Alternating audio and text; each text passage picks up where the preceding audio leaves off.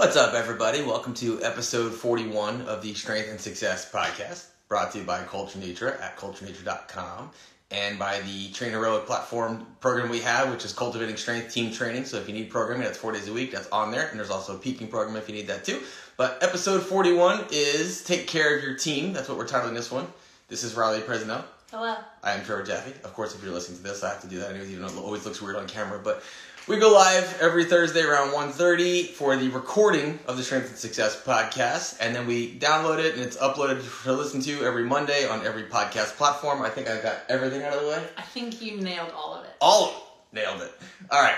Awesome. Uh, I promise you I'm not caffeinated that much, but, you know, I'm going to talk fast anyways. So, take care of your team. Uh, we once once mentioned on the podcast picking your five, you know, the five people who are going to help support you and elevate you.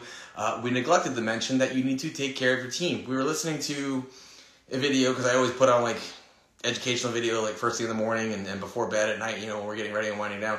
And uh, I heard this phrase that talked about taking care of your team. I'm like, wow, that's, that's really exceptional because that's true. And it made me think introspectively I have the same five people around me for the last five years, and I look online all the time and I see people changing cliques, changing whatever, changing this, changing that, changing their coach, changing everything. And it's, it's really the same circle of five people that are in my life for the last five years. And granted, they've been the most successful of my life those last five years. It keeps growing. And I'm always there for them in the way that they're always there for me. Even if I don't even coach them anymore, like, like we still have a friendship, but I don't coach them and they need help, I'm there to help them. I take care of my team because they're the people who are responsible for elevating and building me up and my accountability system and reliability system. I need to be that same thing for them. So we always talk a lot about how you need to take care of yourself, but I wanted to make sure that we don't neglect talking about taking care of your team.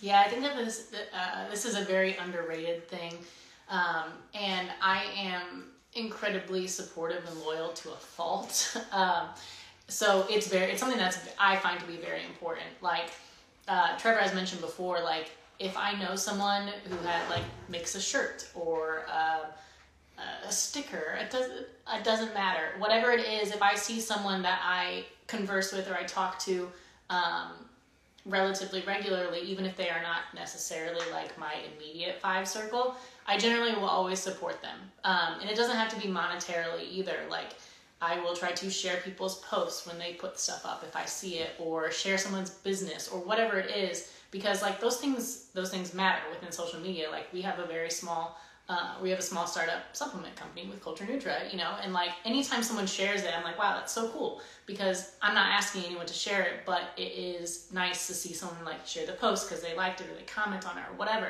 And those are things that I pay attention to. Like I notice who follows culture. I notice who doesn't support. I notice who does support. And those things are very important to me because I feel like I give that same amount back. And it's not that I expect people to be as equally as supportive as I am or whatever, but it is nice to know that like your support is reciprocated. So if you have, you know, a group of three or five people that are always really supportive of you and they're always bringing you up and they're always, uh, you know, like gassing you up or whatever, like sharing your business or whatever it is. Sorry about the gas.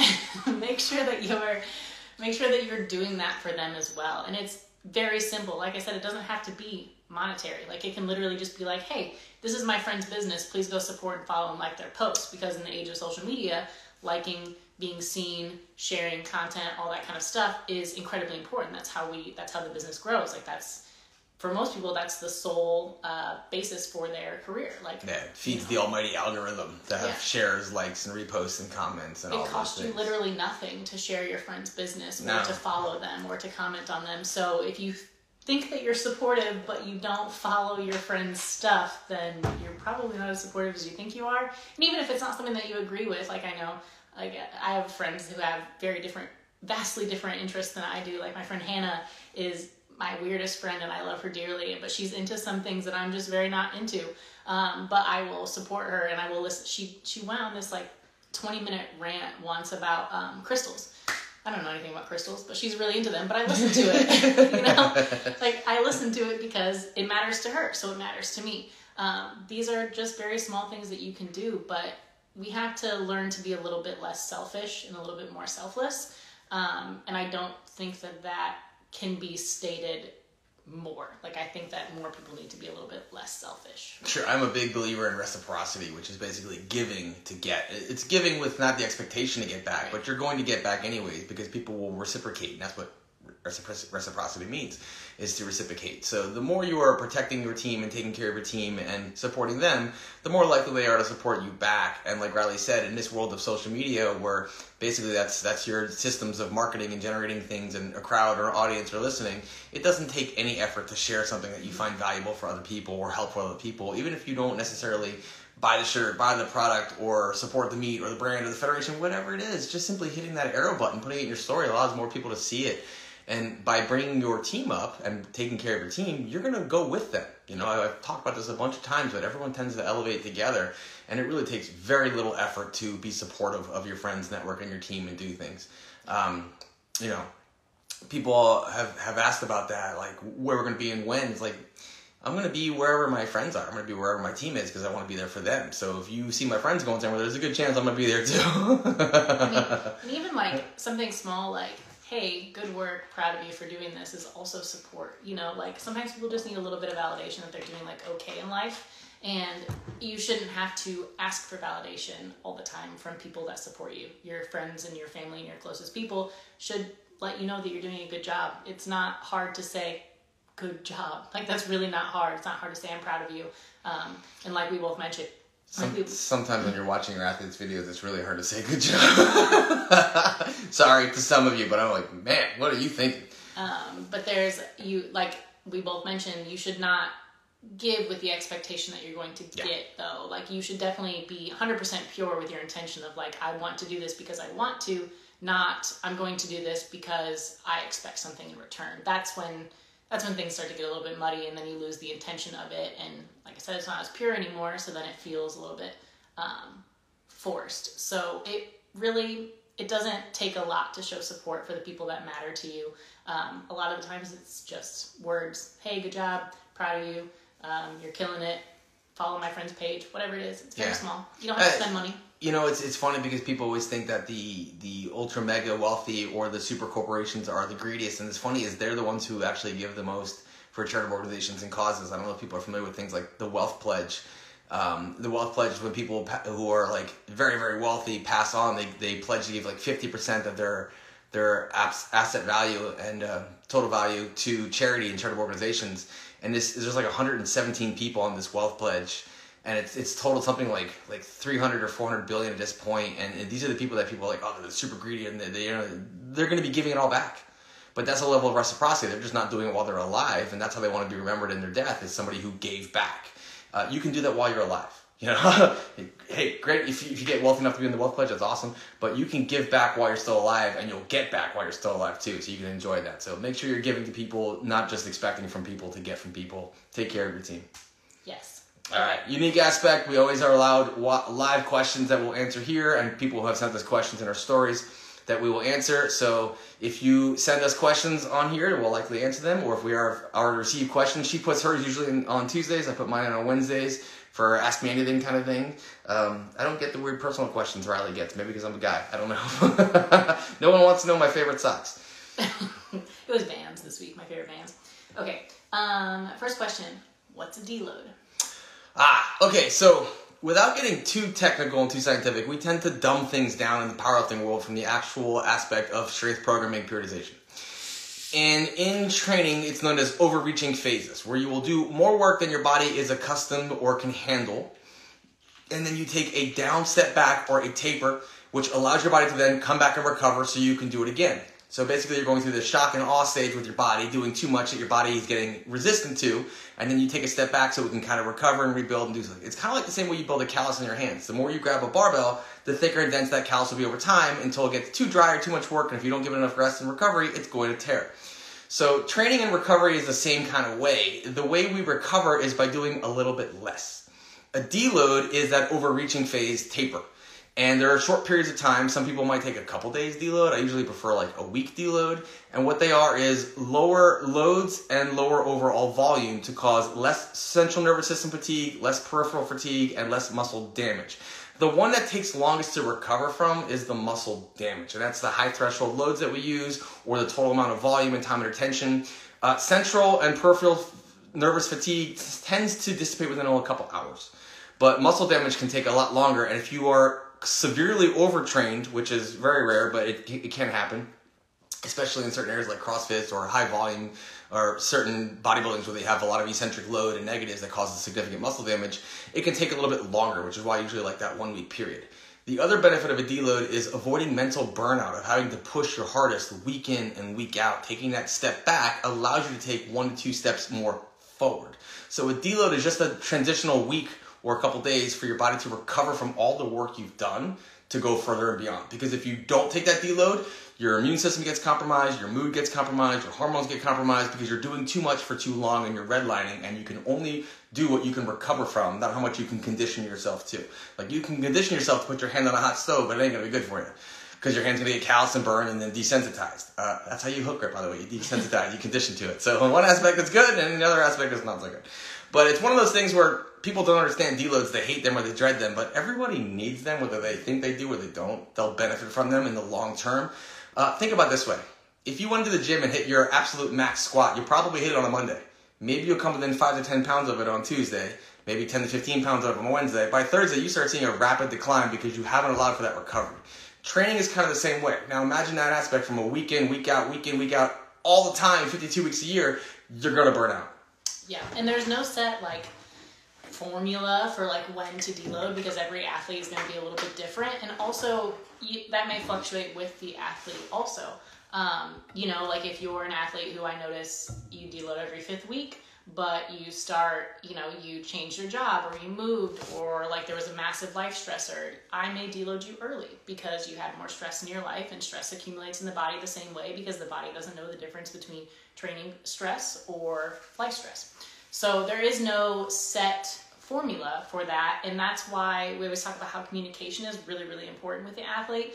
Um, it kind of drives me nuts when an athlete just sends me their videos and they don't list anything. Like it'll just be two or three videos, not even labeled with um, what the movement was or anything, and they give me nothing because that doesn't let me know how you're feeling. So if I don't get that information from a lifter, I will usually respond first before I even get any feedback. Is how did this feel? How are you feeling? How are things going? Right. Whatever it is. Use your So- words. it's, it's really not hard. Um, but those kind of things are important because if I notice a lifter start, if they're usually deloading every fifth week, but on their third week they're like, ah, I'm feeling pretty burnt out. I've had a lot of stress. I have exams. I have uh, moving. Whatever. If I notice that, I may deload them that week early, but I don't know that unless the lifter has communicated to me that they had that extra life stress. So if I don't know that and you're just pretending like things are okay and that there's nothing going on, you're probably going to deload too I don't want to say too late because it's not too late, you're just gonna feel like shit. Yeah. You know, like you're not gonna get the adequate amount of time and you may actually end up feeling worse during that extra week because you didn't get a chance to deload when you really, really needed it. Um, so there is no set formula and it's going to fluctuate per person based off of their stress levels. It's going to fluctuate from athlete to athlete. There are some athletes who deload every seventh week and that's totally fine.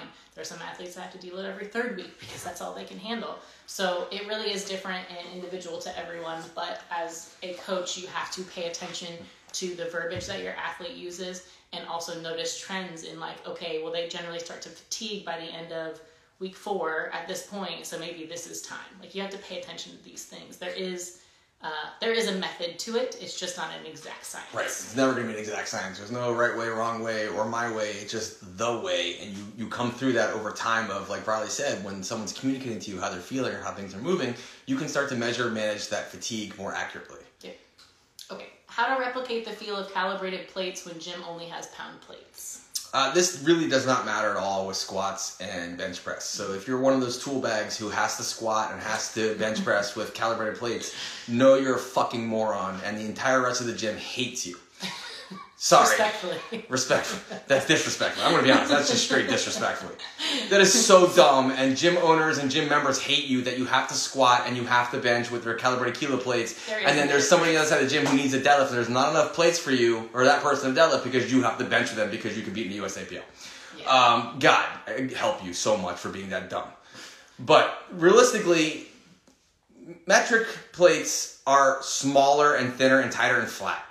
So where it really matters is when you deadlift and how the bar breaks the floor. Anyone who can pull 500 pounds with imperial plates and 500 pounds with metric plates will tell you it feels very different breaking the floor because of how tightly packed they are and then they're, they're locked in with that competition collar. It's a very stiff floor break. That's really the only place that absolutely actually matters.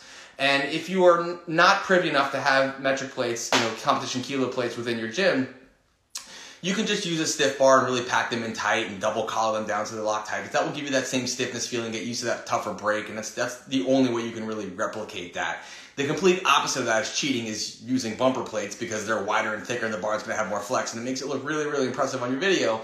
But there's a lot of people who can tell you they can deadlift 500 pounds with bumper plates and then they can't deadlift 500 pounds in a competition because it was easier. The whole idea of training is it should be harder than the competition the car the competition should be the easiest day of the year for you because you've done all the work and every weight is lifted for you. You don't have to load your own weights. The spotters and loaders do everything for you. You just stand up, sit down, lay down, press, and pick up. That's it. You have a very simple task on competition day. So if, if you're focused on preparing for the competition and you know you're going to have metric plates in competition and you don't have them in the gym, every so often pull with a stiff bar. Or maybe your last deloads or light less uh, deloads or lighter days or tapering into the meet, use the stiff bar to get used to that stiffer feeling.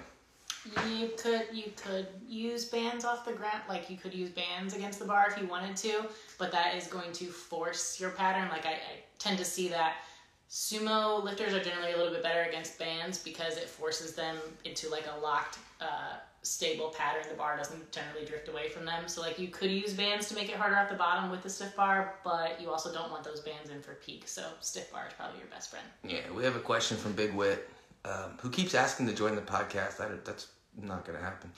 just letting you know. I don't know if you're hitting that button accidentally, but every week you do it. Sometimes it's not gonna happen. But having pain in front of shoulder, bottom of bench press, been told to start with the big three on shoulder health and mobility. Any tips?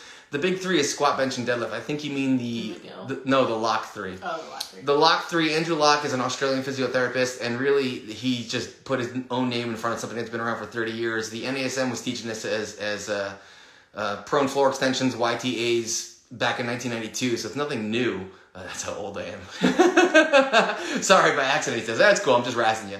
But yeah, the, the lock three is just basically a prone Y, a prone T, and a prone A with palms up and palms down. Uh, there, your shoulder moves in seven different directions, and basically you're doing all seven of them at some point in that aspect. And it is to work on the small intrinsic rotator cuff muscles and to help you with scapular depression, you know, scapular retraction, and all that, so you can get that proper rotation and congruency of your scapula to move. Now, you can start with something like that. That's no guarantee is going to help your shoulder pain because you don't know what's causing your shoulder pain. So that's why we never make a blanket recommendation. Say do this. It's one of those things where you test and apply. You you do something like the lock three or YTH from the prone floor position uh, every day, like twice a day for a week. And if you notice the symptoms are improving, it's probably something that's going to help you. If you notice the symptoms are still there, it's not improving. It's not identifying the reason why you're feeling pain, and that's when you'd want to reach out to a clinician to find out what is causing it could be a bicep issue, could be a lat issue, could be a, a postural issue. Uh, you could have actual structural damage that you don't know, like a frayed rotator cuff or a labrum tear, a slap tear. These are things why you don't necessarily guess. You can take a week or two to try some so-called correctives or prehab movements and see how they feel. And if it diminishes, good, it's helping. If it's not diminishing, there's more to the puzzle that you need to figure out, and that's when you want to seek professional help for it. I think what you said is really important about um, trying it for like a week or so mm-hmm.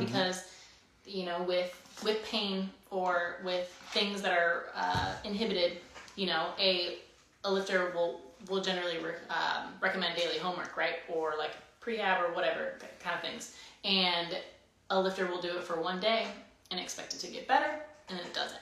Um, if you've been accumulating, if, if you've been accumulating an injury or an, or an inhibition for a long period of time, doing prehab, rehab, mobility movements, one or two days, isn't going to get rid of that restriction or inhibition.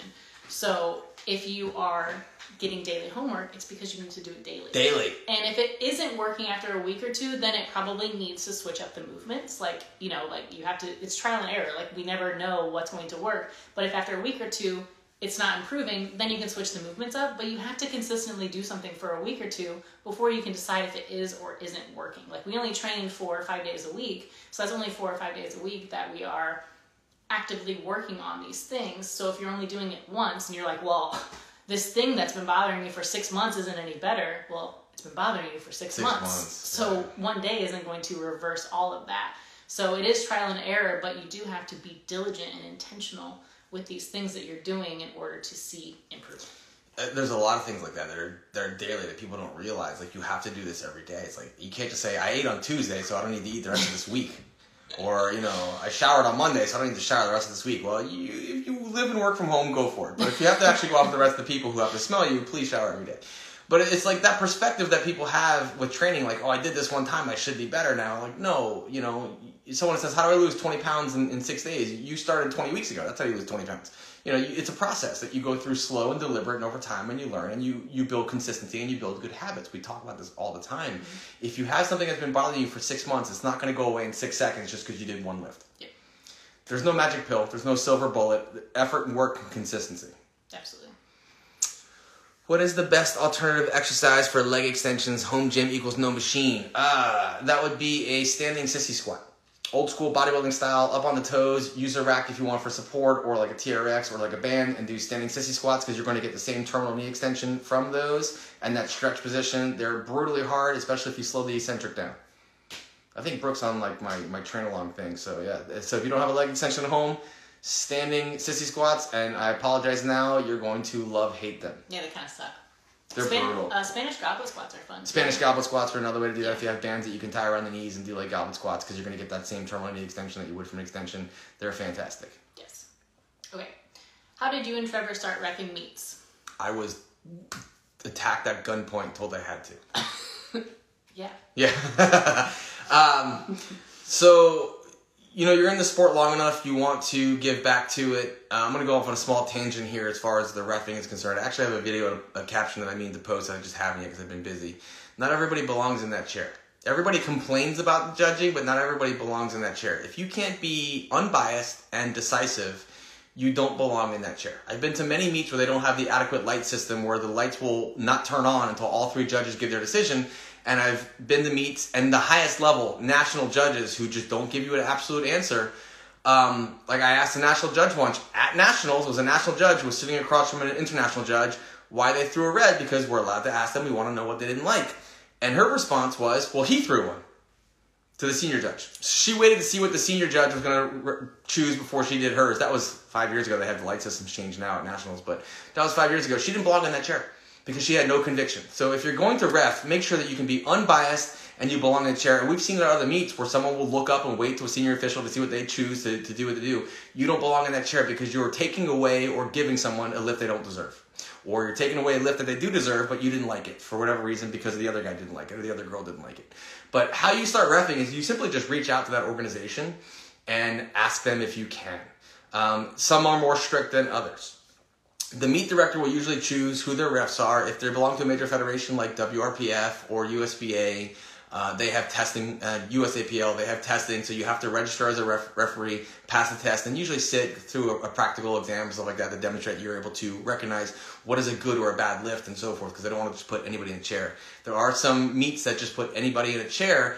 That doesn't mean they know it, and the problem with that is people tend to be very, very biased. That's their training partner or their friend or the person who owns their gym or their coach and so forth. Uh, an example of this and why I rant on this, when we were at the meet a couple weeks ago, one of my lifters who's competing, and it's a money meet, hit a 30 pound platform PR in his squat, then took a step before the rack command. I was his side judge. I threw a red. He thanked me for it because he knew he screwed up. But that was a money meet that was he was on the line for, and he was one of the better lifters there. It could have cost him significant amount of money in that meet, but I still threw the red because it didn't matter that I'm his coach or his friend. It mattered that I'm sitting in the chair. And so you have to have that ability to say, hey, that's a violation of the rules. That lift doesn't count, or you do not belong in the chair. Absolutely.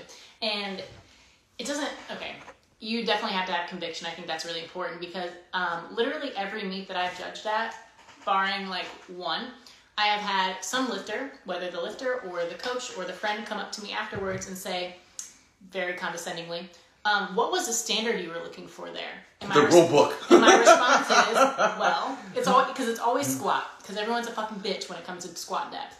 And it, he comes up and says, "What were you looking for?" And I said, "The hip crease below the top of the knee, thank you." And that's that's what I'm looking for. And if I threw a red, it's because I didn't think that he hit the depth. He I didn't he didn't hit depth. I don't I don't care that it's someone that I know. I don't care that it is my client. I don't care that it's my friend. If you mess up a lift, you're getting a red. Right. That's you know what.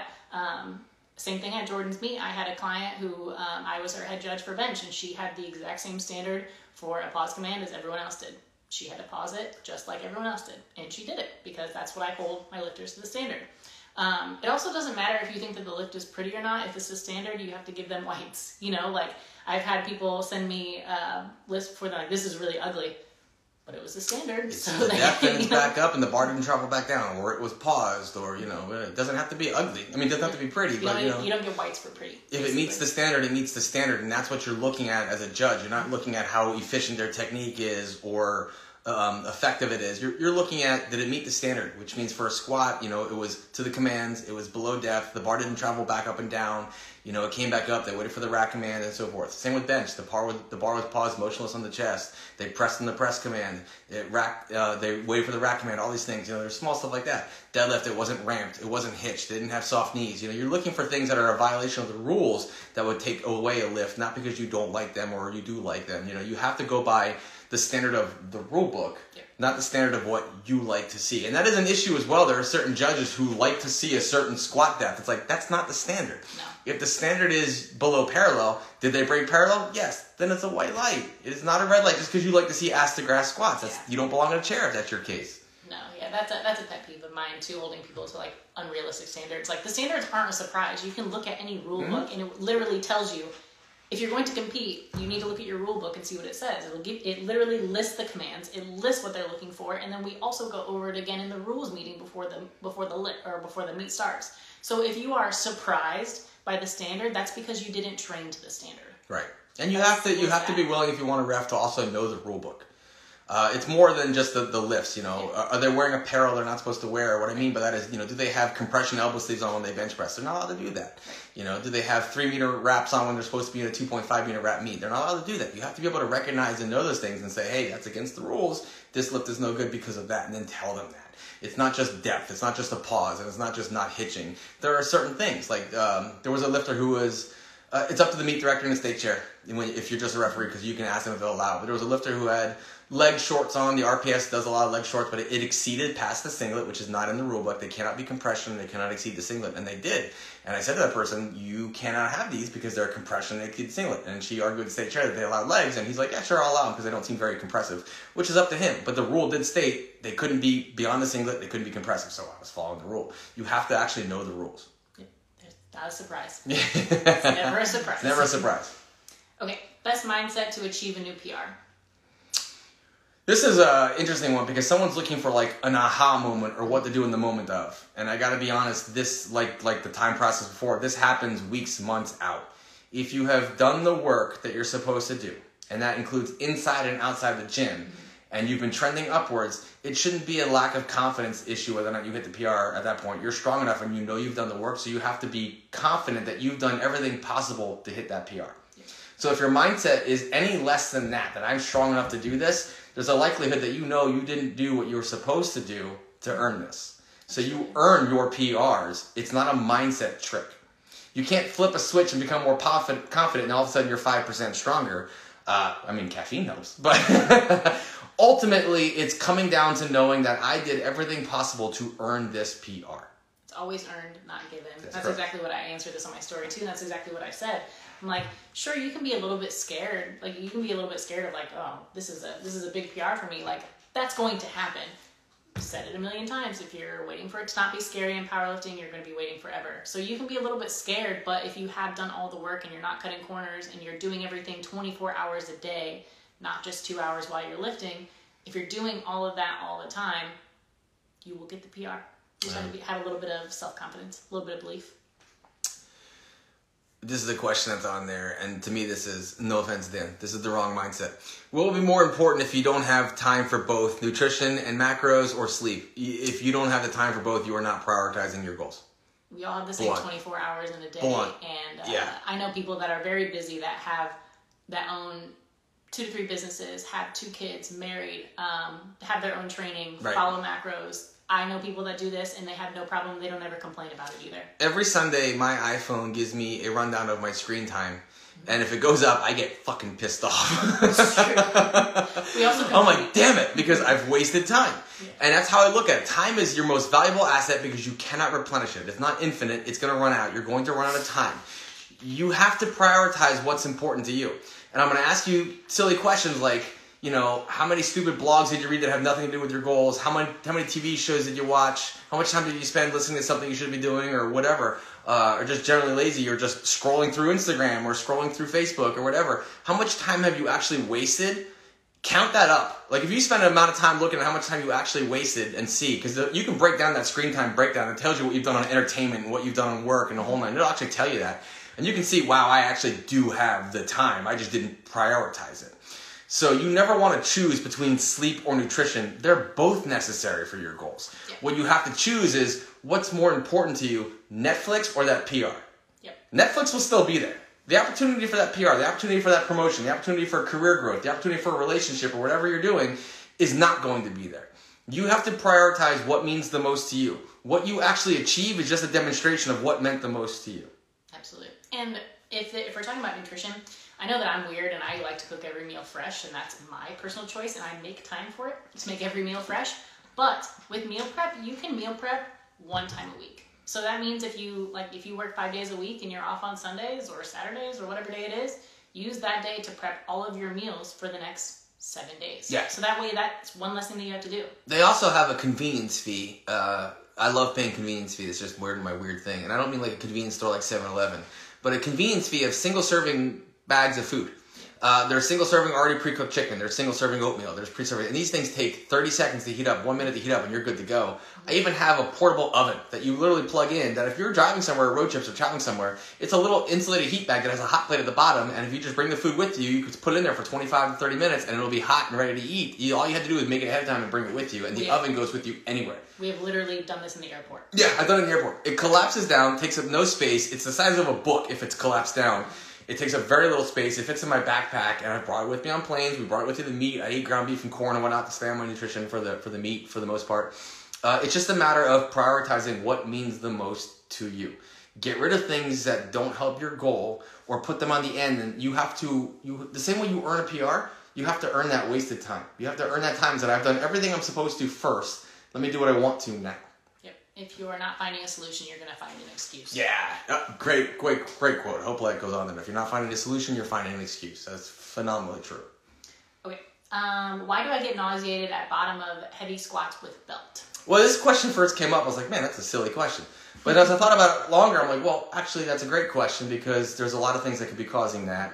Uh, one, eating too close to the workout. Too much food in there. The, the belt is going to put a lot more intra-abdominal pressure. So if you've eaten too close or eaten too much near the workout and it hasn't digested, it's to put a lot of pressure up.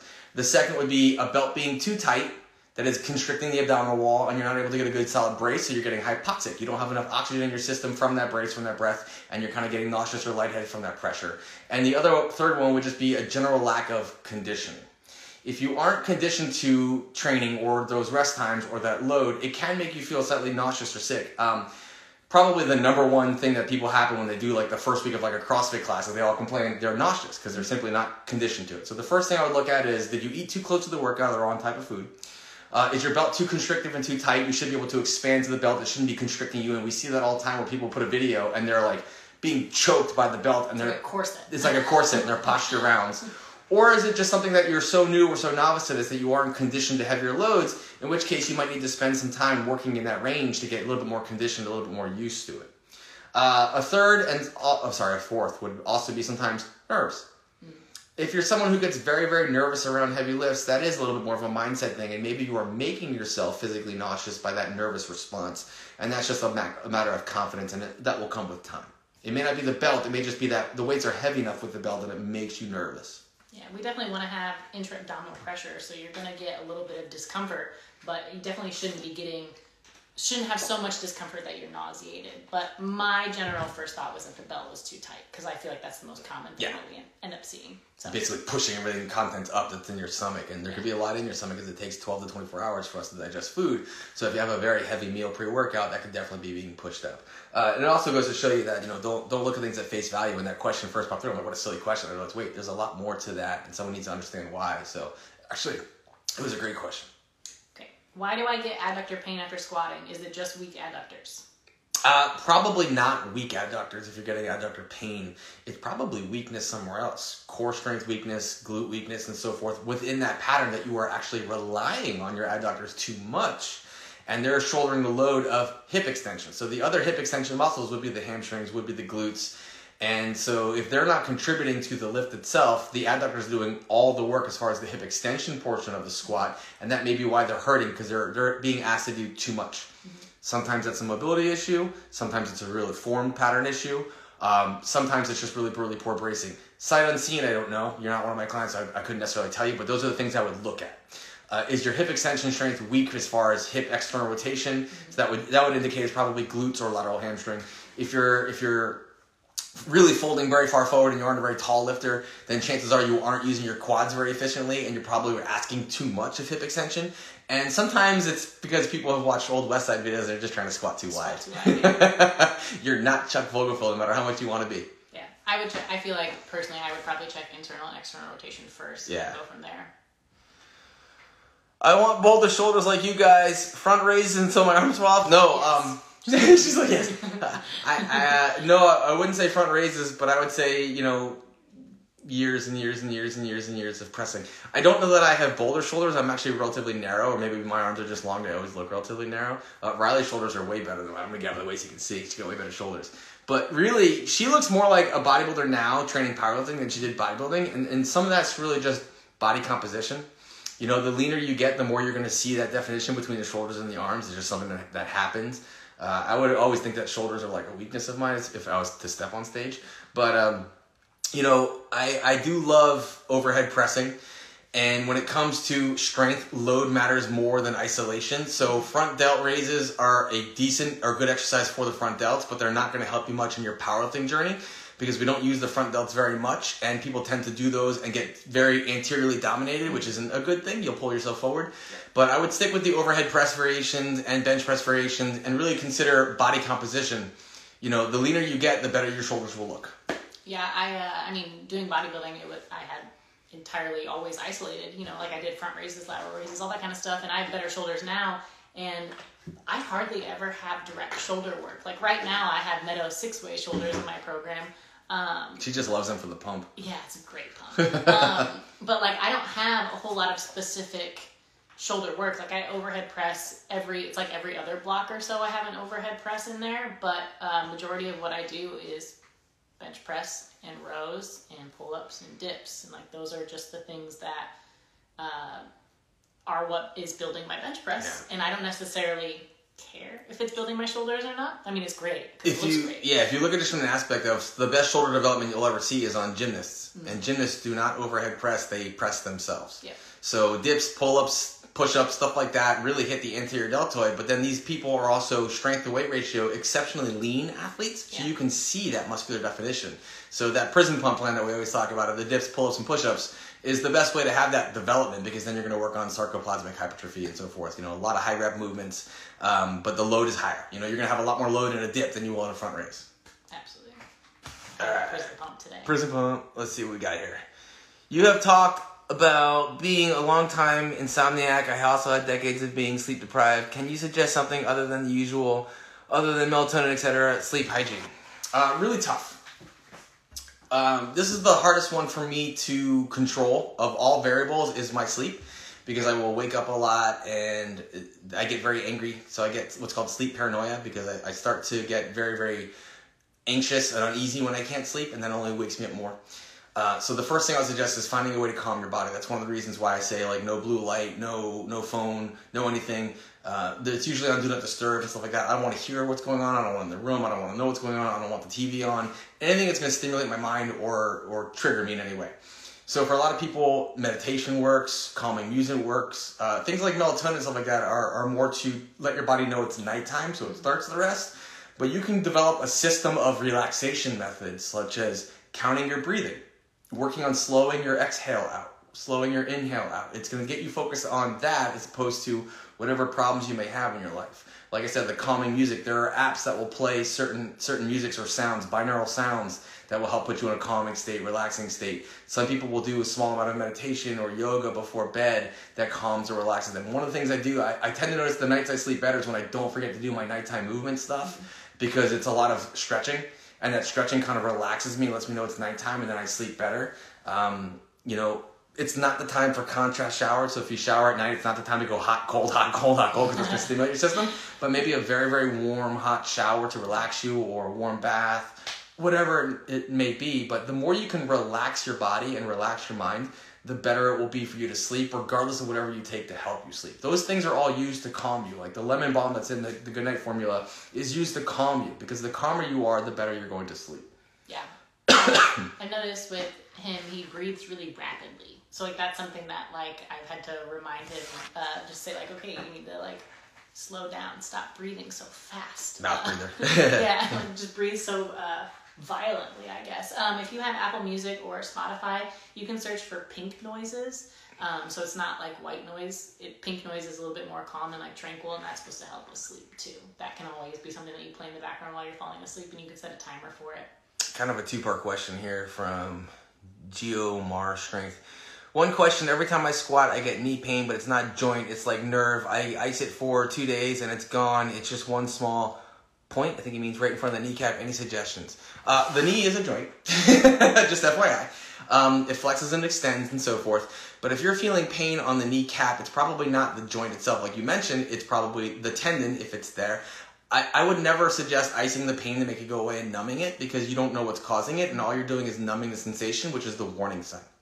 Our body gives us these signals that it's a warning sign. Now, if, if it feels like nerve and more of a burning sensation, it could be. You never know. That could stem from some type of disc issue or stuff like that. It's radiating down the leg, and that's the burning sensation you have. For other people, sometimes it's just a really poor hip mobility. So when you sit or you squat, that knee's in that flex position under load, and it's being pulled, it causes a little bit more inflammation or like a patellar tendonitis kind of feeling, just because that patella tendon is constantly being pulled and tightened because you have such poor hip flexor mobility or glute work and stuff like that. So sometimes a simple fix wouldn't be to ice it. It would be to do more like weighted glute bridges, um, couch stretches, and stuff like that to work on the actual hip mobility so the patella tendon isn't always in such a stiff, shortened state, causing it to have that irritation feeling. Uh, like for example, that the knot that people get like if they're staring at their computer like this and they get in a knot in their back and like, oh, my back is tight. It's actually the opposite. Your back isn't tight, your front is, and your front is pulling those muscles in your back, and that causes that burning, irritating sensation. So you need to actually contract your back and stretch your front. The knee is the same way. If you're getting that burning sensation at the tip of your kneecap, chances are you don't have very good hip extension in relation to hip flexion. Your hips are shortened and shortened they're constantly flexed, and you need to lengthen that to take care of that pressure. And like Riley said earlier in this podcast, that's not going to happen from stretching them one time. It's going to happen from stretching them every day. You might have a sedentary job where you sit in a desk all the times, and your hamstrings are shortened and your hip flexors are shortened, and then when you go and load them, they're already shortened. You're pulling at that patella tendon really, really toughly, and that's causing that irritated feeling. And icing is just numbing the pain away. It's not fixing the problem. So you're, you're band-aiding a problem instead of actually looking for a solution. It's hardly we talked about this before, but it's hardly ever that the pain is pinpointed exactly where you feel it. Mhm. Like you generally always have to look above or below. So in this case, hip mobility is likely more of the cause of it, but it could also be ankle. But you have to test trial and error above and below where it's happening instead of trying to just like you know, if your if your quad hurts and you massage right on the quad, that probably feels good momentarily, but it's probably not fixing the issue because Right. they're not becoming it's probably coming from somewhere else. It's a temporary relief, temporary sensation, which means you haven't addressed the issue. You just address the symptom. Yes. Okay. Um, What do we got? Thank you very much. Mobility sucks. Well, problem solved. Well, okay. So solution found to solve the problem. It's on you now. Yes. All right. How do you suggest addressing athletes who go off program and do dumb shit a lot?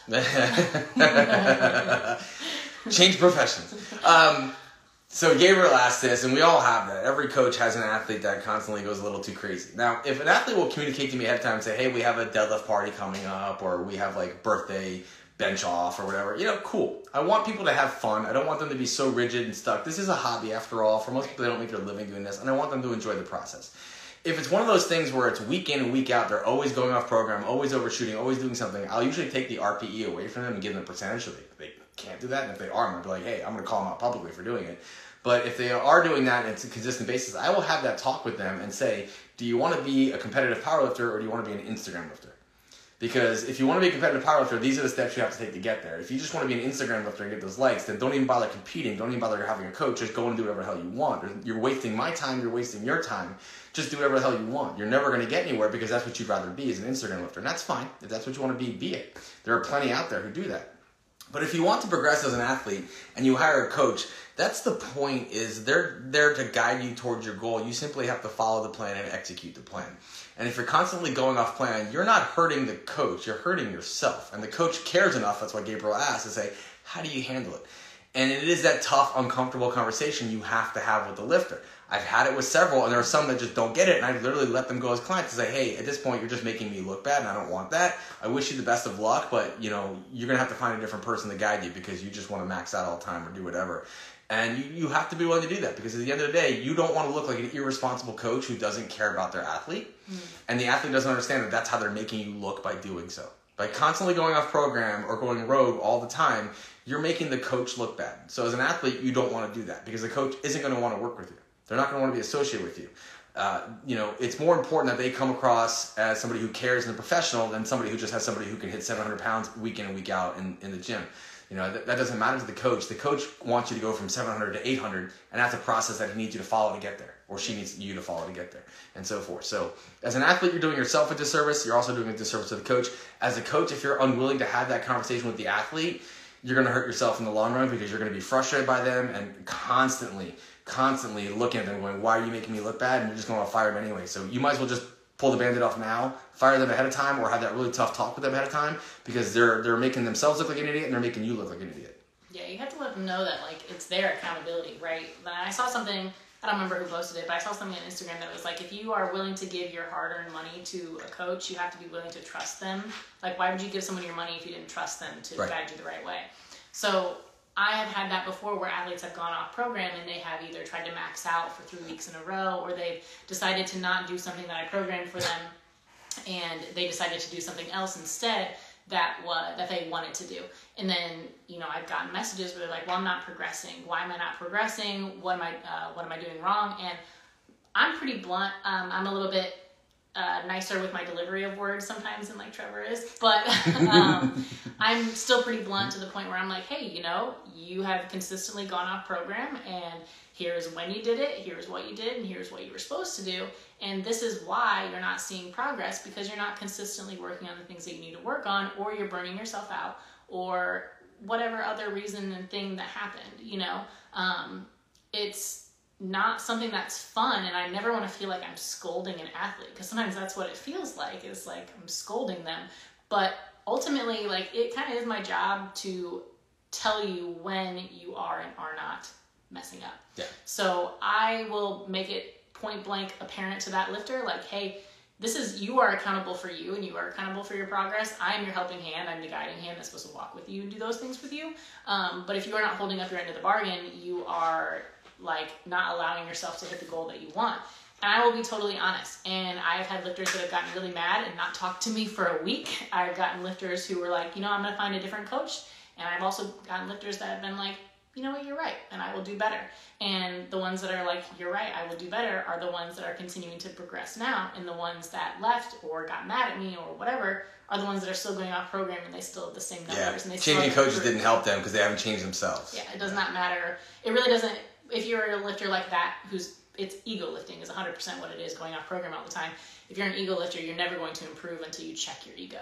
Yeah, I'm assuming Edward at one point probably was because he's like, "Oh yes, facts," and put like the the nervous face. Uh, super, if you guys don't know Edward We're super great you know, power lifter, bench presser. Uh, probably the most narrowest squat stance you'll ever see anyone do in this day and age who's not a weightlifter. Like low bar. Nonchalantly say that he's like a great bench presser as if he doesn't hold like the world record. No, no, but that's why you say he's a great bench pusher. he, he holds like the 220, I think, full power all time bench record. Uh, open class, which is spectacular. It's like 584, 587, something like that. Really cool. Something, no big deal. Yeah. but you know, we all go through that at some point in time, especially when we first start lifting, is we get those newbie gains, we get excited, we always want to test ourselves, and then we get to a point where you actually, I just had this conversation with a lifter this week. The stronger you get, the longer it will be between PRs, and the more work you have to do to actually get there. Mm-hmm. It gets harder the stronger you get, not easier. It's easy in the beginning. It's very, very difficult when you're at that upper level because now you have to do twice as much work for twice as long just to see that PR. And I don't mean twice as much like four sets becomes eight. I just mean is like you just have to now be nuanced with your nutrition, nuanced with your sleep and your recovery and your periodization model. And knowing when you can full throttle a little bit. And if you're doing it all the time, it's so far going backwards when you're constantly maxing out when you get to a certain strength level because the recovery demands are so much higher. So that's when you have to be, you know, the work is in the restraint at that point. More restraint, the stronger you get. Not doing more overall volume, but more overall restraint to not fatigue yourself out too soon, too quickly. Right. All right. So another question just came up. I am competing for the first time in seven weeks. Top three tips for newbie lifting on meet day. I'm going to give you one right off the bat. You're seven weeks out. If you can go to a meet beforehand, beforehand, if you've never been to one, know what it's about. See the atmosphere, see the platform, see where the scores table is, see the systems, attend the rules meeting. Knowing these things ahead of time is going to take a lot of fear, doubt, and uncertainty off the table for you because you already know what to expect. Mm-hmm. The second thing is go in to have a mindset of have fun, not the mindset to win. Yep. You have no idea who's there and what they can do, and it's not about that. It's about what you can do on that day. You're preparing for your day, not their day. So go in there with the mindset that you just want to have fun, build your best total, and go from there.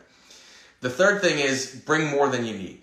Bring more water, bring more food, bring more clothes, bring whatever more you need. You don't want to run out because you don't want to have panic. So bring extra water, bring extra electrolytes, bring extra food, um, bring an extra pair of underwear because you never know when an accident's going to happen. You know, uh, bring an extra pair of deadlift socks. You never know when you're going to drop one. You know, kind of thing. So you know, the more prepared you are ahead of time, the easier that day becomes. And but it's better to have too much than not enough. Yeah. Um, I would say my top three. Number one would be have fun always, um, because even if you, you could be at the highest level and you could be super competitive, but if you're not having fun doing it, what's the fucking point? Right. You know, like so it doesn't matter. So you should always have fun. Um, treat it like a fancy training day is what I always say. Like you have liter you've quite literally trained four to five days a week for as long as you've been powerlifting to do a meet. Like that's literally what you train for is squat bench and deadlift to do a meet. So you have trained every single day for this meet. So you're prepared. You're ready. It's fine. It's a fancy training day. You just get to wear a singlet while you do it. Um, Oh, no one looks good in a singlet. I don't care what to tell you. No one looks good in a singlet. my singlet looks No, pretty good. no, no, no, it's nice, but it's just, nah, no one looks good in a singlet. Ouch. Uh, two, make sure that It's you. It's not fashionable. it's a giant onesie. Two, um, I would prepare everything the night before. Like, just be ready, make a checklist. Um, you know, make sure that you have read the rule book and you can read, you know what is approved and what isn't, as far as like your belt, your wrist wraps, all that kind of stuff goes. And pack it the night before. Actually, physically make yourself a checklist to say, like, singlet, deadlift socks, wrist wraps, uh, belt, blah, blah, blah. Make a checklist and quite literally check, it off off. when you pack it. Like, that's what we do every single time that we travel or go to meets or whatever. So read the rule book and know what you can and can't have, and then make a checklist the night before. Um, three, if it's your first meet, I would say make sure that you have someone there with you that can just keep you in good spirits. Um, you don't necessarily need like a handler unless you're Getting knee wraps. wraps. Yeah. Um, so it's not that you need someone to tell you what to do because you know what to do already. Um, you just have a little confidence in yourself.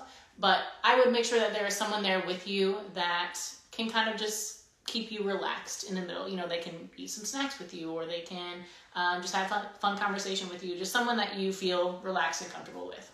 All right. So Edward actually updated that. He says definitely notice constantly pushing top sets led to more fatigue going into meets, leading up to worse performance. Definitely not worth it to have the gym PRs over the meet PRs, and that's something we talk about often. If your gym numbers are more than your meet numbers, you're training wrong. Yep. It's the idea is to put up your best meet number, not your best gym number, because they don't count in the gym. They're cool and they're fun when they have like deadlift parties or events, but they don't count. So you want to make sure that the numbers you're putting up count. Do them in the meet, not in the gym, and that's that's why I talked about the restraint. You know, uh, I'm fortunate that my gym numbers are within five pounds of my meet numbers. But I know some people who used to have like 100 pounds more on a lift in the gym. Because they would do like strap deadlifts at like 800 pounds, but only pull like 711 at a meet. That's actually 8, 90, 88 pounds, 89 pounds. But nonetheless, you know, wouldn't you rather have the 800 pound in the in the competition than in the than in the gym? Doesn't matter in the gym, so who cares? Um, you're not winning anything for doing it in the gym. you win the hyper trophy, yay! Uh, but that's that's it. You know, you, you see a high level lifter, all time world record. Edwards is just confirming that that you know pushing it in the gym doesn't mean it's going to be there on the platform. It means it's less likely to be there on the platform because you push too hard. So be strong enough to show restraint. That's our episode this week. Make sure you guys share it when it comes out on Monday. We appreciate it. So it's really awesome to see people share this in their stories. It's cool. Support Culture Nutra at culturenutra.com. Uh, general health benefits plus sports performance, whatever you need is there. And the TrainHeroic platform, we have the Cultivating Strength. So if you don't know what you're doing programming wise and you're struggling or you just want to kind of learn how to program, there's a good way to do that. You can follow that structure for as long as you want, get a general idea. It includes warm ups, your main exercise, and accessory movements and so forth. And it's periodized out for you, so it's already done. It deloads after every fourth week. So there you go. Anything to add to that? That is all. Thank you. Dynamite.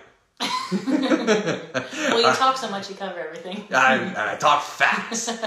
Some people have said that they have to play her like 1.25 No. and play me in like 0.75 or something like that. No, They they're have that like, reverse. like, no, Riley's totally fine. I played that at normal, but I have to slow Trevor's down like, to half speed to listen to him. This is my slow speed. all right, guys. Thank you. Happy holidays, all you guys. Merry Christmas, Happy Hanukkah. If you're a Kwanzaa person, I don't know what the word is. Maybe it's Merry Kwanzaa, Happy Kwanzaa, whatever it is. Hopefully, I didn't exclude anyone. You guys have a great one.